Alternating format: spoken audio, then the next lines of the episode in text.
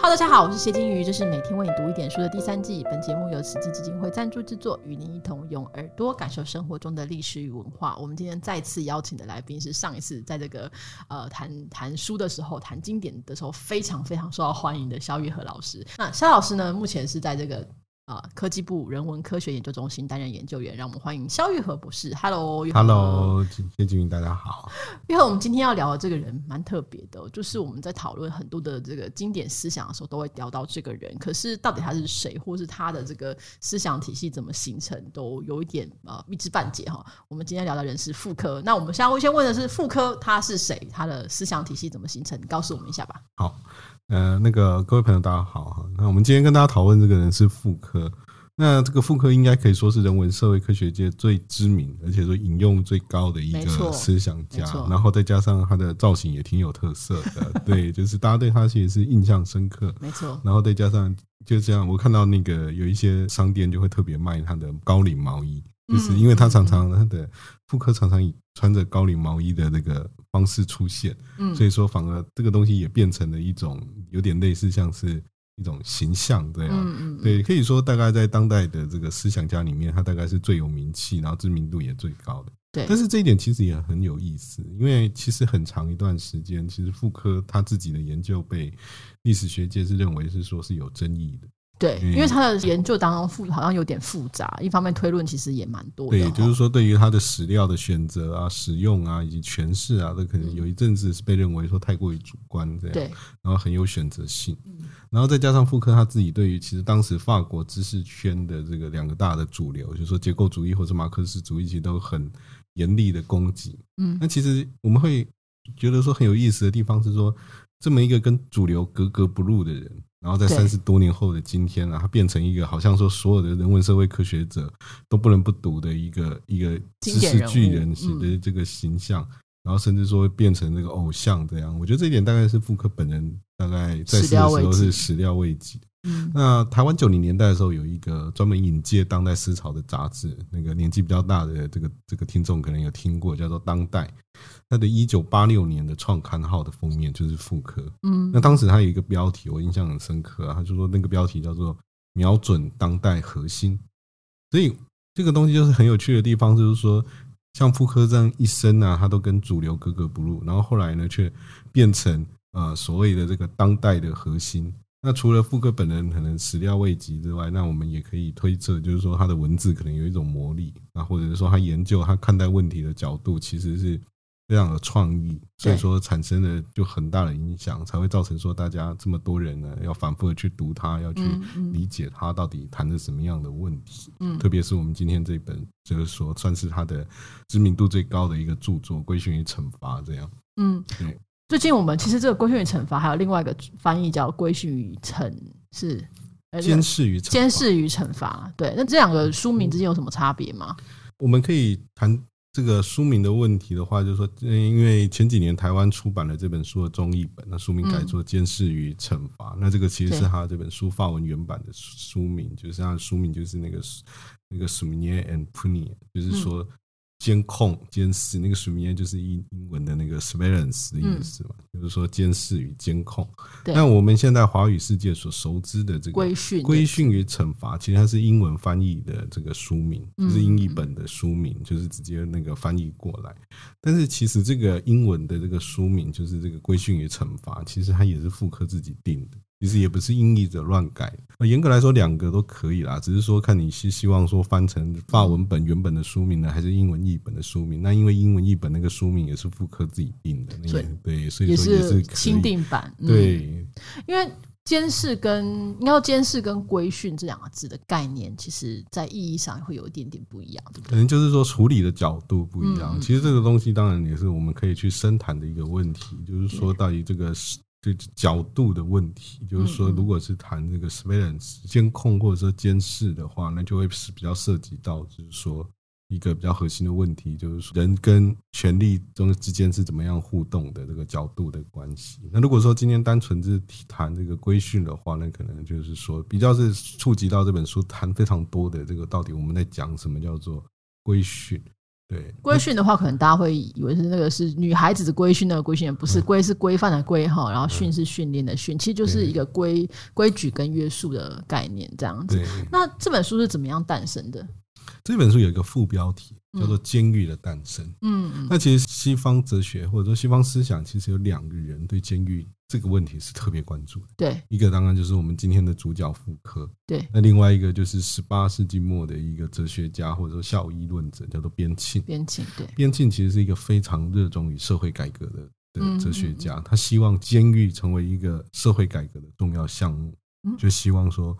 监狱啊可以变成一个社会教化的场所。就是我们对待这些犯罪的人，我们不能够用很残酷的手段去惩罚他，我们希望用很效率的方式去重新教化他，改让他变可以在这个嗯过程当中，他就可以重新回到社会。嗯那边境本人有一个遗愿，就是他很希望能够去美国。嗯因为去美国考察他的那个监狱制度。对那美国这个国家其实一直以来监狱制度都是最发达的，过去是领先欧洲，那现在是领先全世界。对那边沁自己也做了很多这个监狱的这个规划方案，其中一个最有名的就是所谓的全景场式监狱的那个设嗯计，那个设计据说是，其实据说是监狱呃那个边沁的弟弟。里设计的，但是不管，反正就是说，后来还是因为边沁的而闻名这样。如果我们我对们妇科稍微有理解的话，我们会知道说，其实这也是妇科特别注意到的东西。嗯对，就是说这个全景场式的监狱，它的这个理念是什么？它其实是一个圆形的建筑，嗯然后它中间有一个类似像是一个灯塔、指挥台的设计，，对然后它的那个牢房就沿着这个圆形的建筑面向灯塔嗯这嗯样嗯建起来，然后围着它这样子盖起来。所以说，这个管理者你就可以透过中间类似灯塔这个东西。你可以看到每每一一个个监狱牢房每一个嗯牢房，但是牢房里面的人其实他就不一定能够看得到中间的管理者。嗯那边沁当初做这个设计的时候，是他觉得说诶这个东西可以有效率的解决监狱管理的问问题。题对 OK，布克对于这个监狱的设计，他其实他问了几个问题啊，就是说，第一个，监狱这个东西真的有达到社会改革、社会教化的功能吗？嗯那布克其实有一个非常有趣的说法，他说，这个监狱其实很失败，可是他也很成功，而他成功的地方在于他很失败。 听起 来像，听这起来很吊诡哎听起来像绕口令。为什么对？为什么我们说监狱是失败的呢？因为我们后来都会发现一件事情，其实监狱根本没有达到所谓的社会教化的功能。对我说边沁所期待的那个社会教化功能，监狱并没有完成这个功能。我们会发现说，从监狱出来的人，他的再犯率还是高过其他人。对那他没有成功的教化犯人，他变成那个妇科的说法，就是说他还变成那个犯罪者的工厂。就是从它进化进阶对，就是好像这样子变成犯罪者的一个学校，就好像说你好像要进到那个学校以后，然后再然精后进对做更再大的精进事精嗯进你的犯罪技能这样，然后就变成好像他只是单纯的一个限制人身自由，然后来威吓你犯罪的地方。那这点其实是完全背离边沁的初衷。那嗯边沁虽然对这个刑罚的这个改良非常的热衷，可是他本人是非常反对用这种威吓的方式来进行惩罚。所以说，在在这一点上，妇科的意思就是说那个监狱是失败的。嗯那其实妇科本人是有提出一些监狱改良方案的。对那这些改良方案的核心就是说，避免用单纯的把人关起来这件事情来惩罚犯人。你要让犯人在监狱期间呢，有继续过社会生活的机会。嗯具体的措施，比如说单人套房哦嗯，然后让你的亲属朋友可以更自由的来探视。有一些社会化的对，然后机会嗯也要让你有正当的工作。那这个这那这个工作不是说叫犯人做花灯那种劳役，而是一份就是说你跟社会有连结的这个正当的工作。嗯那其实复刻的理念，这个监狱改良的理念其实很简单，就是你要把人重新教化。那你怎么可以切断他的所有的社会连结呢？嗯你切断他的社会连接，那监狱就理所当然，他就自然自然变成那个犯罪的学校。对可是，当然我们就是有些人就会觉得说，这些批评都是 就有一个说法嘛，就是说让犯人过得太爽。其实现在北欧国家有很多，就包括挪威，他们都在尝试这种监狱的对概念。对。对，那我们还是想问一个问题，就是说，那为什么妇科会被监狱跟刑法那么感兴趣？就是他自己有被关过的经验吗？就是妇科自己对监狱，或者是说对于这个呃，我们所谓的这些那个比较社会边缘的这些现象，对或者说这些人，其实他是非常的关注的，所以对这也是他在看待监狱问题的时候，我们要问是监狱到底有没有达到社会改革的功能。 嗯我妇科说，我们可以换一个角度，就是说嗯，你看看这一些在监狱里面的犯人，他们到底自己是怎么感觉，是怎么么理解这个监狱。嗯那妇科曾经组织一个类似像是社会团体的东西，叫做监狱讯息小组。那这个小组在干什么？就是来调查说这些犯人到底在里面的状况是什么。嗯其实我们如果读妇科著作的话，我们会感觉到说他对所谓的这种主流，其实有一种强烈的这种疏离感，或者是说排斥感。对我们在他的著作当中常常感觉到一种想要让这个过去听不见的声音可以说出来。那其实妇科的著作当中有很多这种关于声音的比喻，那嗯我觉得都非常的优美。比如说妇科收集那个医院，然后巴士底监狱的对那个囚禁者的档案，然后对编了一个文集，然后自己写了一个序言。嗯那在这个序言里面，他就说这些人啊，都是历史上的籍籍无名者，嗯 就是说没有人会记得他们的。你通过这些档案，你才能够听到他们被权力机制给碾压成碎屑，然后变成粉尘的那个声音，就是非常优美的比喻。对，这个文章是非常的美。对，嗯然后如果我们看到这个《规训与惩罚》这本书最后的一段话，就是说，当这个布克意思是说，当这个监狱这种方式变成了我们现代生活的这种日常的时候，那我们就会听到那个里面有那个战斗的那个轰隆轰隆的那个声音。嗯对，就是说，它的这一些声音的比喻，其实都是非常的优美的。那其实从这些东西，我们也能感受到，说他对所谓的这种边缘，或者是说对这种所谓的我们过去听不到的这种声音，他是非常的关注的。因为他有其实有另外一本书是这个疯狂史嘛，就是也是跟这个精神相关的问题，对就是他其实真的是对边缘的人好像是蛮关注的哈。那我们也要谈讨论的地方就是说，其实我们现在讨论到西方体制，觉得更人道，好像很自由哈。那我们这几年其实台湾也在讨论说要废除死刑。那傅科在这本书里面，他有没有谈到这个历史上的变革呢？其实傅科这本书《规训与惩罚》这本书，其实在挑战一个算是蛮主流的观点，其实到现在都还算是主流的观点，就是说我们现代社会的惩罚好像比以前变得更文明，变得更人道，变得对更没有那么残酷了。对，其实这个说法在某种面向上面是对的，就是说我们现在社会不太会用酷刑的方式进行惩罚，嗯但是呃，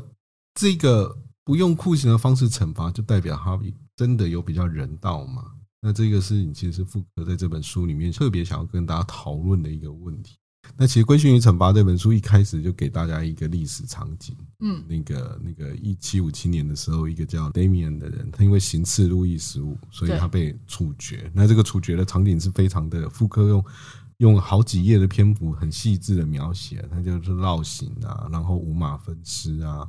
然后最后再把整个尸体烧掉了，这样就是一个非常的一个血腥残暴力酷的这个嗯刑罚。然后在规训与惩罚最后，他又给了大家另外一个历史场景，就是一八四零年的时候，有一个少年教养院启用。嗯那妇科说这个东西，就是我们在这个教养院的设计里面，我们会看到整个一个世纪来，就是各种的规训手段都在里面，比如说啊、呃比如说大学叫家具啊，嗯对就是有两个学长会当你的家长这样，对，然后有军事模式，就是你要卫生服仪检查，嗯然后课堂模式，每个每天你都要固定上一些课，嗯然后最后当然也会有不乖的人就会被关禁闭。对那其实对跟刚刚第一个场景就是那个 Damian 行刺，然后被写处被决处决的那个场景比起来，其实这个场景我们很熟悉，其实它就是我们、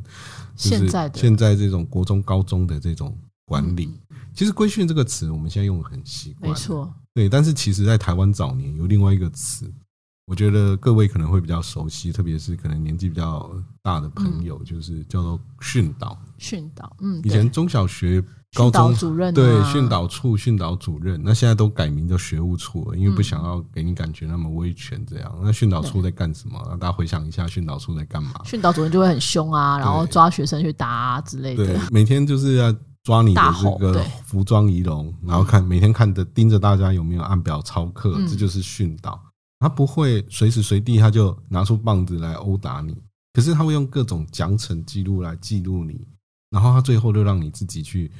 守规矩，然后就那个服装好好穿，然后袜子也好好穿，这样。对对，妇科其实有个有趣的说法，他说心灵是身体的牢笼。心灵是身体的牢笼，对我们以前觉得身反心过来啊二元论反过的来嗯话，我们会觉得我们的心是理论自上由我的们的心是自由奔放而被我们的身体给限制的。但是妇科这个话的意思是说，当你的心灵被这些有的没有的这些东西给训导之后，你就会自主的把你的身体变成那嗯个训导处想要看到的这个样子。就是心中有个小警种，这样对会自我审差查不多我对所有的事情，而且你这个东西，合不合你格一定是要透过你的身体的改变。嗯这个身体的改变，当然是指说你要是在什么时候要什么样的行为，然后对你要你要你的服装仪容应该要是怎样，然后在什么时候你的身体要出现在课堂上，类似像是这种东西。那如果我们对比这两个历史场景，我们会发现说，这个权力运作的模式改变。就是说嗯，以前权力这个东西，它要透过一些很浮夸的样子来确保自己的中心的定位。对对，就是说浮夸的服饰啊，很宫很殿、啊残酷的，样子啦，对，庄严的仪式啦，啊好或我们者上一是说次讲到这个对发明这的个传统，残酷的这种形式，嗯，那这些东西都是权力，这个权力要变成一个你不得不看着它，不管你是畏惧的看着它，还是尊敬的看着它，然后被它散发出来这个权力给那个吸折引服，对，对，也就是说，权力的展现本身它是要壮观的。嗯，对，可是如果我们看到那个教养院这些训导，或者是说这些规训的这些各种场景的话，你会发现它没有很华丽、很浮夸的东西。嗯，那妇科的意思是说，这其实就是我们现在社会新的一种权力的运作的模式，就是权力它不跟你直接面对面。嗯，我们看那个在那个刚刚我们提到那个全景场式的监狱里面，对，管理者是不跟你直接面对面的，他能够监控你，看着你，监视你，可是你不知道他有没有在监看着控你嗯对，然后第二个，中心这个权力的中，在这个全景场式的这个状况当中，那个权力的中心，它是不让你看见。它隐身起嗯来，嗯它不像那个类似那个行刑的那个场景，就是要你看着它，要你会怕。在那个全景场是那个监狱的那个状况是，它隐身起来，它不需要壮观，它也不要用什么很浮夸的仪式来刷存在感。嗯，其实最好的状况就是说，你感觉不到它，但是他永远都在，你依然受它控制，然后你的心灵就变成身体的你的那牢个笼牢笼，然后你就是自己会去做一些事情。对，所以说我们刚刚在讲那个全景尝试的那个建筑，那其实大家如果换个角度想，其实如果你的监控技术很好的话，其实你根本也不一定需要那个中实心体的实体的对这些东你西，要像我们现在这样，就是说，那其实监狱你也不一定要是圆，对，就是说，如果你的监控技术很发达的话，对啊，我们前面一直说妇科有个很吊诡的说法，他说监狱很失败，失败所以它很成功。嗯我，们说失败的原因是因为社会教化功能它明显是失败的，对，但它很成功的原因是因为这种权力运作的方式，它已经离开了这个监狱，然后进到你的生活，进入到我们现代社会的这个生活的各个各个面向。傅科在这本书里面有很多非常有意思的说法，很有趣的说法。像在这里还有一个说法是说，我们现代人的监狱是从哪里开始？就从你走出家门的那一刻开始。你确定在家门里面没有被监控对吗？，其实我们在读到这个东西的时候，我们也会对，，我们我们现在人读到这个东西的时候，我们也会觉得心有余悸，对，，就是我们会觉得，哎、我们现在的状况好像是，也呃，是现这在我们有样什么智能监控的这种家具啊，或者是说什么，嗯嗯嗯嗯其实你的家里的状况，或者是说什么，它某种程度上也是被监控，没错，不管是说被我们自己监控，或者是说被这个呃我们所不知道的人，他不就是这种监狱的状况吗？没错，就是这种监狱的状况，就是说有人在看着你，但是你不知道他是谁，然后嗯你也不知道你什么时候被他看着。嗯嗯，嗯，对，所以说我们现在这个社会其实是这样，就是说四处都是监视器，那每个人的手机都是一个小小的这个监控器，然后有人正透过这些东西看着你，然后监控着你，但是你不知道谁他在是看谁着你，嗯所以这也是妇科为什么他的法文版其实一开始他会用那个监这视这个个词字，对用监视监控这个词的原因。他说他表达的意思就是说，我们现在这个社会其实它是从一个权力要被你看见的状况，转变成一个权力无所不在看着你的嗯这种状况。那这种人身监控当然比那个五马分尸的酷刑更不残酷，可是它到底有没有比较的人道？嗯，对不一，定，那它这是一个东长西期其的实精是神，嗯，对，其实这个东西其实，或者是说，当他用这种方式，如果来做一些战争的行为的话，嗯嗯嗯比如说，我觉得最典型的就是无人机。无人机是人类社会所发明出来一种最精准的杀人机器，因为它，你看它这个原理，其实说穿了也是我们刚刚说的，你会被看见，但是嗯权不力知而道是是谁对，而嗯不知道是谁看着你这样，嗯，对。嗯所以我觉得这是为什么今天会讲规训与惩罚，就是即使是妇科写成这本书，其实已经很久了，可是我们到现在看还是会觉得只是美，就是心有戚戚焉哈。那当然，我们知道现在其实已经没有严酷的肉刑啦，就是不会什么断你腿之类，可是我们还是很常看到人们会呃说什么，比如说闯红灯啊，或者酒驾，我们就说应该要恢复鞭刑。可是我我觉得想这是岔出来的，想跟你讨论，就是为什么到现在我们看起来其实可以用很多这柔性的方式去管理或是惩戒，可是为什么我们还是需要酷刑？还是治呃嗯乱世用重点，对，好爱讲的，然后六对六法全书唯一死刑之类，对为什么？其实对于监狱复刻，还另外一个很有趣的观察，嗯他说把人关起来这种惩罚方式，其实跟那时候十八、十九世纪刑法的这种人道改革的理念其实是两回事。嗯就是十八世纪的这个刑法的这个改革者，包括边沁，其实他们对于刚刚我们有提到边沁对于单纯把人关起来作为一种惩罚，其实他是很反对的。对，妇科说这种监狱，这种把人关起来，限制他人身自由，来惩罚他的这种东西的这个雏形，其实是在十七世纪的时候，那时候有一些宗教团体啊，有一些地方的这种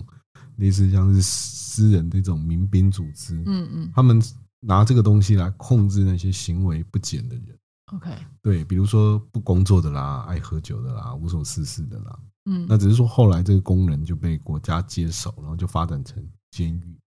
也就是说，我们会看到，在这个监狱的实际的发展过程当中，其实它的雏形不是像边沁所想象的拿来改良社会，嗯，而其实是变成隔离保嗯保卫社会。如果大家对妇科就是说相对有一点理解的话，我们知道说他后来有一个讲座，就是那个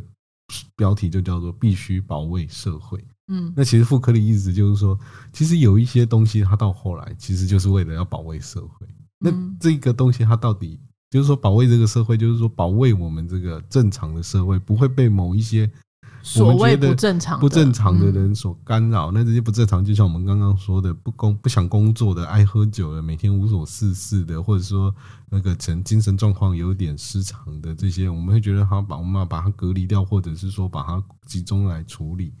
那其实人们会希望治乱世用重点，那其实也是一种必须保卫社会的这种心态。嗯所以说，妇科才会说，其实监狱是失败。嗯一方面是因为它改造犯人的功能是完全失效，对另外一方面是，其实社会大众对于这个监狱的期待根本就不是像边沁所想象的那样。嗯。对，那这其实是一个很有趣的观点，就是说我们在讲到监狱、讲到教化，我们都会习惯说哦，我们希望教化社会啦，我们希望让他们回归社会，但实际上做的跟想的完全不是一回事而。且确实没有效果。其实这个东西嗯就是说，从各种现，其实妇科这个研究也。呃犯罪学，或者是说特别研究监狱的人，你都会去，就是后来做的研究，其实某种程度上是证明妇科的说法。对，而且主要是说规训与惩罚之所以到现在，我们还需要重新出法文重译版，然后还有很多人持续在研究跟讨论的原因，也是在于他。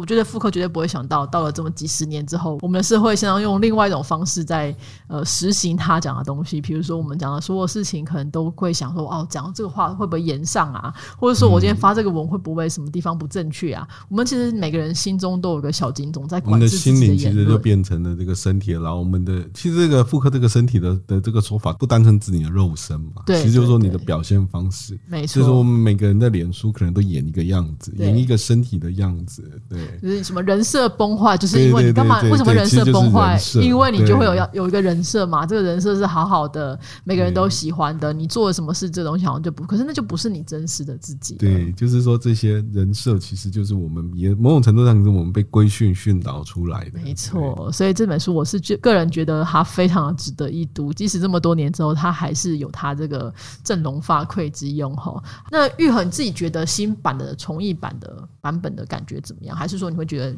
之前的版本其实就 OK 了？因为这个版本的重要性就是说，它是第一个台湾的自己的这个繁体字的译版，嗯，因为其实之前桂冠有出过这个《微醺与惩罚》，但是那个东西其实就是